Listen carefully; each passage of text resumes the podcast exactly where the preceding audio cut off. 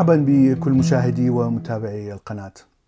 نتكلم اليوم عن في الحلقة الثانية من سلسلة مبادئ الفلسفة المثالية عن فيلسوف عظيم هو إيمانويل كانت. الفيلسوف إيمانويل كانت فعليا أسس كثير من الأفكار الجديدة في كثير من مجالات الفلسفة أهمها علم المعرفة أو الإبستمولوجيا والأخلاق الإثكس وتأثير هذه الأفكار لا زالت مستمرة إلى يومنا هذا في طريقة اكتساب المعرفة.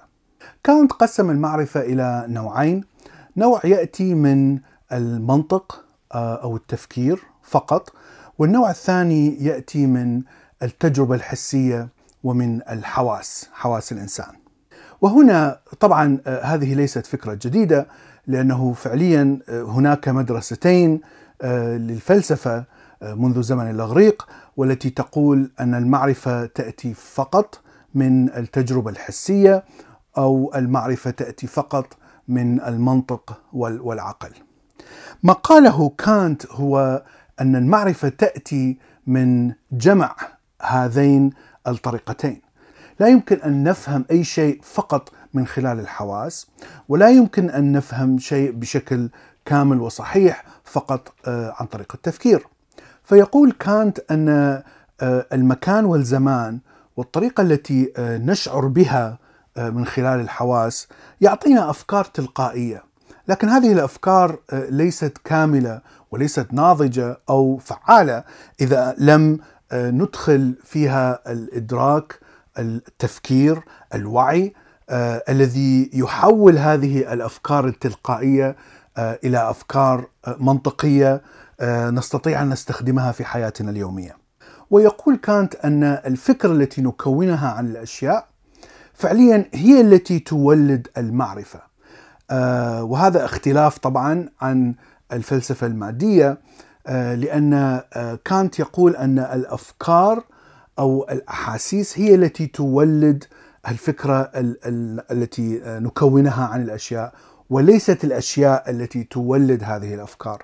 بمعنى أنه إذا لم ندرك هذه الأشياء فإذا هي ليست لها وجود وهذا نفس الكلام آه الذي أتى به الفلاسفة المثاليون قبله. لكن كانت آه قال أن إحساسنا آه والأشياء التي نكتسبها من التجربة ليست كافية. يجب أن نطبق الفكر المنطقي التحليلي حتى نستطيع أن نفهم هذا الشيء بشكل أفضل. ومع أن كانت يقول أننا مع التجربة الحسية يجب أن نفكر ويجب أن نطبق التفكير التحليل الفكري هذا لا يعني أننا كونا فكرة صحيحة وكاملة عن عن هذا الشيء. يقول أن هناك حد للحواس حد للمعلومات والمعرفة التي تأتينا من الحواس، لأن حواسنا فعليا لها حدود، يعني هي ليست حواس مطلقة. فاذا المعلومات التي نستطيع أن نكونها أو الفكرة اللي نكونها عن عن الأشياء لا يمكن أن تكون فكرة مطلقة وكاملة. فاذا كل فكرة نكونها عن المحيط الخارجي عادة تكون فكرة ناقصة مهما طبقنا عليها أفكار تحليلية أو أو منطق إلى آخره. وهذه الفكرة هي التي قادت إلى تسمية فلسفته بالفلسفة المطلقة. لأنك فعليا دائما تحاول أن تطبق الأفكار التحليلية وتحسن من المعرفة التي تأتيك من الحواس حتى تصل إلى هذه المعرفة المطلقة. لكن طبعا لا يمكن ان نصل إليها. وهذه ال ال الشيء الذي يدفعنا دائما إلى الارتقاء بأسلوب تلقي المعرفة. ولهذا أيضا تسمى بالفلسفه الارتقائية أو transcendent idealism. هنا لنتوقف قليلا ونناقش هذه الفكرة من كانت. فعليا أحاسيس الإنسان هي محدودة. فإذا الفكرة صحيحة. إذا لا يمكن أن نكون فكرة مطلقة عن الأشياء. لكن التكنولوجيا والعلم يتقدم دائما. والتكنولوجيا فعليا تمكن الإنسان من أن يحسن الحواس إلى درجة كبيرة جدا، فمثلا آه، من وقت كانت إلى الآن نحن الآن نستطيع أن بالأجهزة نستطيع أن آه، نكتشف آه، الكهرباء، الكهرومغناطيسية، الأشعة تحت الحمراء، وهذه الأشياء تمكننا من اكتشاف كثير من الظواهر الفيزيائية ومعرفة حتى مكنونات الأشياء أو جوهر الأشياء التي نتعامل معها كل يوم. فمثلا استطعنا أن نكتشف جوهر الذرات التي تتكون منها المواد وهذا الجوهر طبعا لا يمكن اكتشافه إلا بواسطة هذه الأجهزة. لكن تبقى أجهزة الإنسان لها حد معين. نحن نعرف أن المادة مثلا تتكون من الإلكترون، آه، الكوارك، نيوترينو هناك عناصر بدائية تتكون يتكون منها الكون لكننا لا نعرف آه، آه، كيف تكونت هذه العناصر فإذا آه، نحن دائما في تطور مستمر والعلم في تطور مستمر حتى يكتشف هذه الأسرار. فإذا أعتقد أن هذه المقولة هي شبه صحيحة لكنها غير صحيحة 100% نعود إلى كانت. لأن كانت كان آه، مسيحي مخلص ومؤمن لهذا آه، فكرة أن الإنسان لا يمكن أن يصل إلى المعرفة المطلقة لأن الحواس محدودة أدت به إلى أن هناك أشياء أو حدود في الوجود لا يمكن الإنسان أن يتخطاها.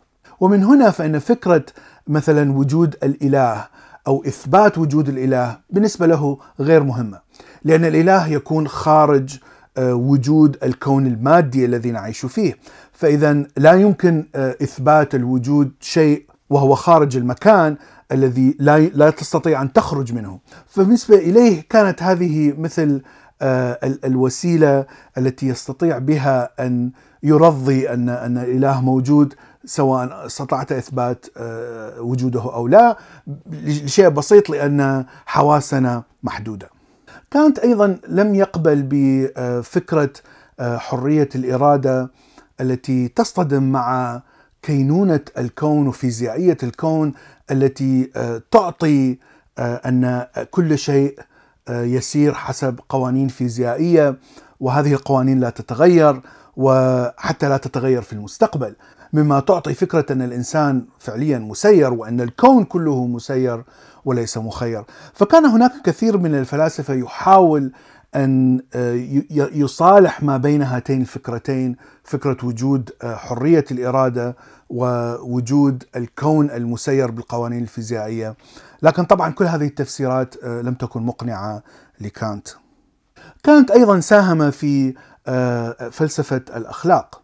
وهو ركز على العمل نفسه من أن من أنه خير أو شر بغض النظر عن نتيجة هذا العمل أو الشخص الذي آه، عمله. فمثلا إذا قال الإنسان آه، كذب فبالنسبة لكانت العمل الكذب هو شيء شرير شيء ليس خير.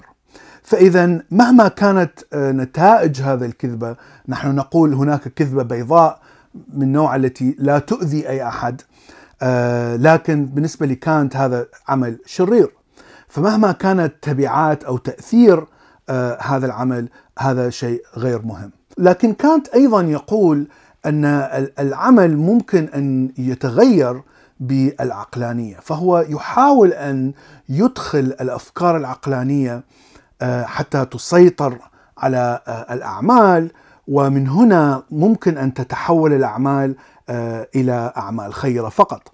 وكانت يعتبر الإنسان آه، مخلوق عقلاني قادر على أن يفكر وقادر على أن يتحكم بالأفكار ويتحكم بالتصرفات.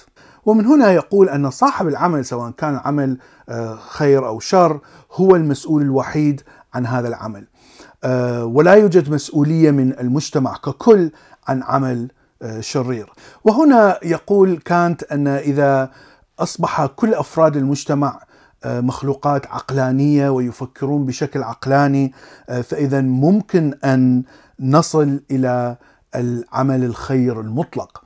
آه، وهنا طبعا يعود إلى الأفكار الفلسفة المثالية الكلاسيكية بحيث أن هناك الأعمال المطلقة أو فكرة الأعمال المطلقة الخيرة ويجب أن نطبق الفكر النقدي التحليلي الفلسفي إلى أن نصل إلى هذا العمل الخير المطلق. ويقول أيضا لأن العمل الخير المطلق هو الهدف.